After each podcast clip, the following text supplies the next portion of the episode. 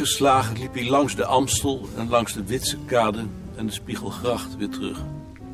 Op de Spiegelgracht hield hij gewoontegetrouw zijn pas in bij de winkel van Langkamp en Brinkman.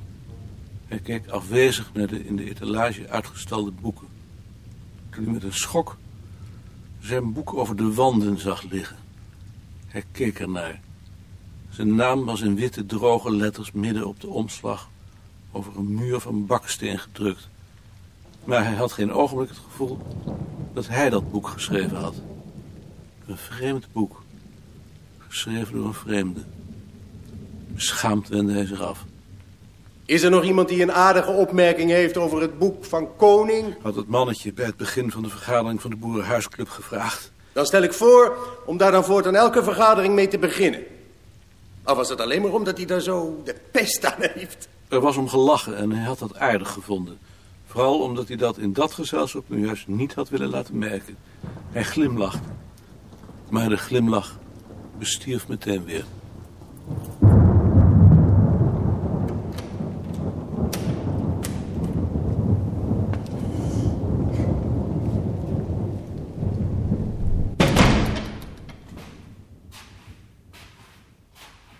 Ik eh, meld je maar even dat Rie zich ziek heeft gemeld. Dank je. Ik ben gisteravond thuis opgebeld door Rie. Ja? Ze vindt zichzelf veel beter dan Eve en ze denkt dat je haar alleen maar niet hebt aangesteld omdat je de pest hebt aan vrouwen. Dat is natuurlijk zo. Heb je er eigenlijk wel aan gedacht om Gert op die baan te zetten? Daar heb ik natuurlijk wel aan gedacht. Maar dat kreeg ik er nooit door. Waarom eigenlijk niet? Omdat het de vraag is of muziek die plaats dan ooit terugkrijgt. Vind je dat dan zo'n verlies? Persoonlijk vind ik dat geen verlies, maar als hoofd van de afdeling ben ik daar wel verantwoordelijk voor. Dat is het dilemma. Ik zou anders wel oppassen met die dame. Ze zal alles doen om je onderuit te halen. Ze haat je. Dat moet ze dan maar doen.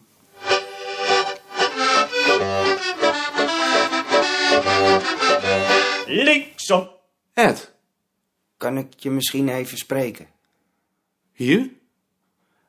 Ergens anders mag ook wel. Ik bedoel, alleen? Oh nee, dat kan me niet schelen. Ga er maar even zitten. Zeg het maar.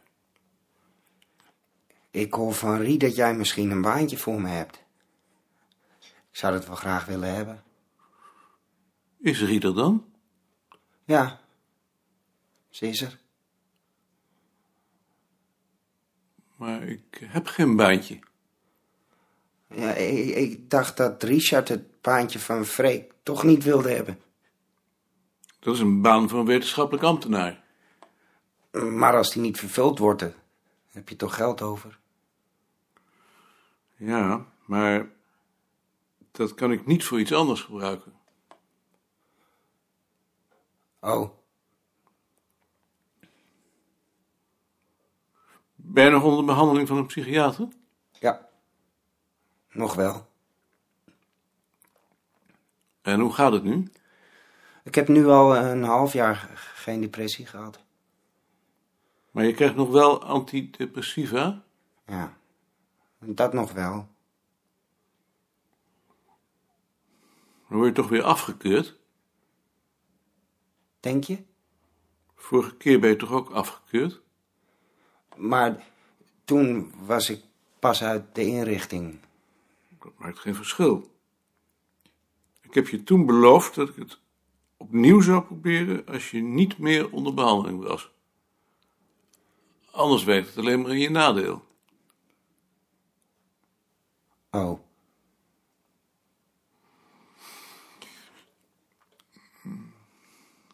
En ik heb bovendien geen baantje. oh. Dus het kan niet. Nee. Het kan niet. Ik zou het wel graag willen, En dan, dan ga ik maar weer. Ik vind het wel jammer natuurlijk. Ja, het is jammer. Nou. Dag. Dag. Dat is toch een geweldige rotstreek. Ze probeert gewoon wraak te nemen over de rug van Ed. Ik denk niet dat ze zich dat zo bewust is geweest. Rechtsom. Ik hoor van Rie dat Richard het baantje van wetenschappelijk ambtenaar niet meer wil hebben. Kan ik dat niet krijgen? Heeft ze niet bij gezegd dat Eve dat krijgt? Jawel, maar ik was er toch eerder dan Eve. Maar jij zit niet op het muziekarchief. Maakt dat dan zoveel verschil? Natuurlijk maakt het verschil. Dat is toch een aparte afdeling? Maar we zijn toch allemaal in dienst van het bureau? Maar elke afdeling heeft haar eigen personeel. Dus ik heb gewoon pech gehad dat ik hier zit. Ja, je hebt pech gehad. En als ik nou zou solliciteren? Dan zou je je niet nemen omdat je niets van muziek weet. En bovendien is er geen vacature. Begrijp je het? Nee. Nee, ik begrijp niet dat iemand die hier later komt eerder wetenschappelijk ambtenaar wordt. Op muziek is één formatieplaats voor een wetenschappelijk ambtenaar. Als die vrijkomt, dan komt een van de anderen daarvoor in aanmerking. Wij hebben drie van zulke formatieplaatsen. Bart, Ad en ik. En er komt Sien binnenkort bij. Als een van ons uitvalt, dan komen Lien en jij daarvoor in aanmerking. En anders moet je wachten tot het departement toestemming geeft om jullie administratieve functie om te zetten in een wetenschappelijke. En hoe lang duurt dat dan? Als ik aan het departement laat weten dat jullie opleiding voltooid is. dus als jij dat wil, dan kan dat morgen al. Ik heb ze, ik heb ze in de tijd gezegd dat die opleiding vier jaar duurt. Ik begrijp het. Salueer je tegenwoordig niet meer? Oh ja, waarachtig. Ja.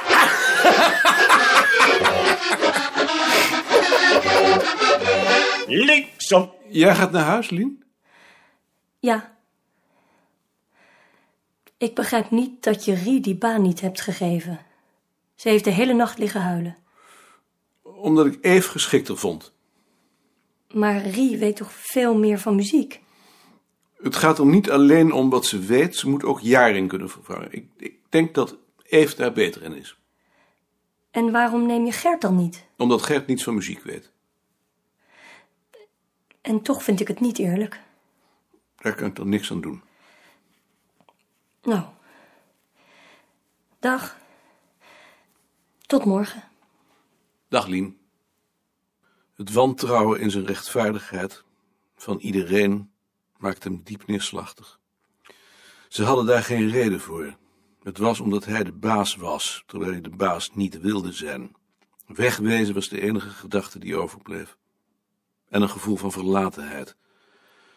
Zo moet Christus zich gevoeld hebben op de Olijfberg, dacht hij met enige zelfspot. Waarom zeg je niks?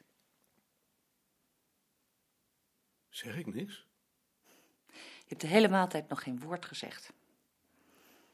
Heb ik daarom nou zo'n lekkere maaltijd gekookt?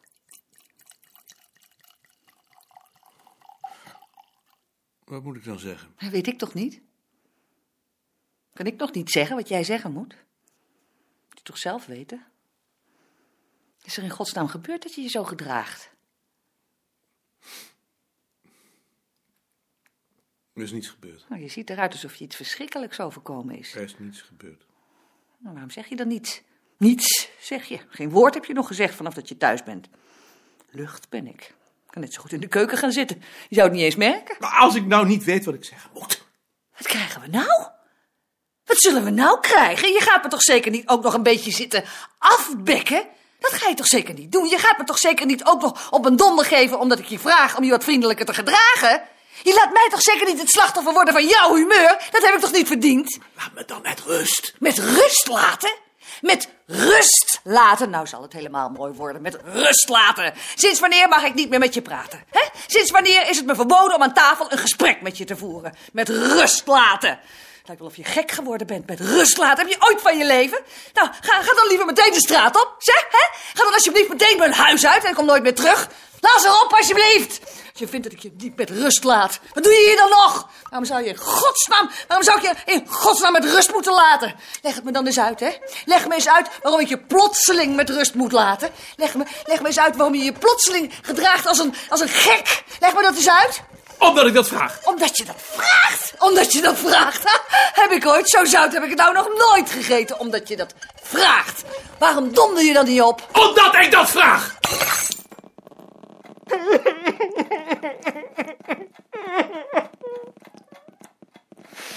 Niemand.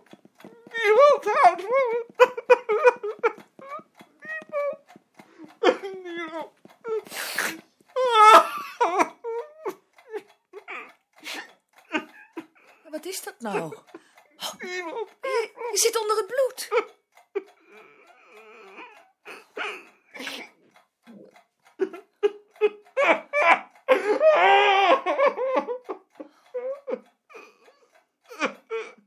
Hé, hé. Wat was dat nou ineens, hè? Zo doe je nooit.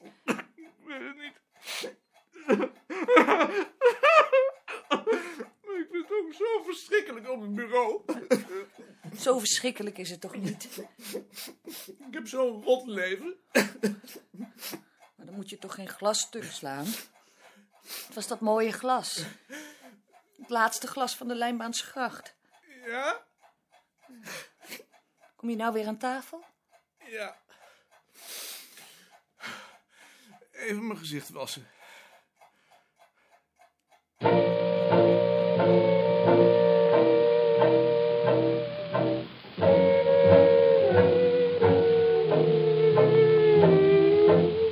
Heb ik gek gedaan, hè?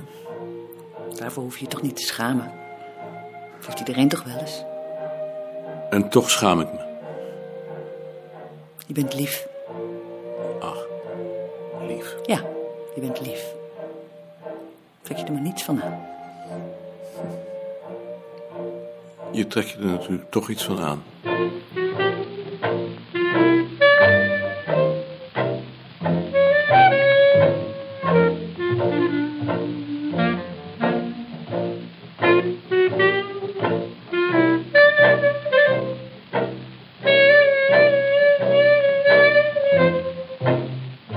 Staken de onbewaakte overweg over en liepen tussen de bollevelden en door de Beukenlaan naar de duinen. Het vroor, een onbewolkte, iets nevelige blauwe hemel. Ze liepen door het Pannenland, langs Govershol en de Ome Janneberg, door het Vogelveld en langs de bollevelden terug naar de ingang. Behalve twee wandelaars ver voor hun huis zagen ze niemand. Wel waren er bij flarden de muziek van de ijsbaan in Vogelenzang. De muziek van een fanfare die ergens opmarcheerde en soms het rollen van een trein. Verre, heldere geluiden. In de oase was het stil. Ze dronken een kop soep tussen de opgezette vogels. Door het glas in de deur viel een reep zon over hun tafel. Voor het eerst sinds dagen voelde hij zich weer veilig. Samen met Nicolien, onbereikbaar voor de mensen van het bureau.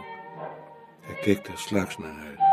Ze zat voor zich uit te kijken met die ingekeerde blik die niets leek te zien en vooral verwondering uitdrukte. Haar wangen waren nog rood van de kou. Hij voelde ontroering. Het leek of ze het merkte, want ze keek op en lachte verlegen. Waarom lach je? Ik lach niet. En hij bedacht, toen ze weer voor zich keek, dat alleen deze ogenblikken van ontroering straks, als hij dood zou zijn, zijn leven zouden rechtvaardigen. Maar omdat hij ze opsloot en verstikte, net als zijn vader, zou bijna niemand ze gemerkt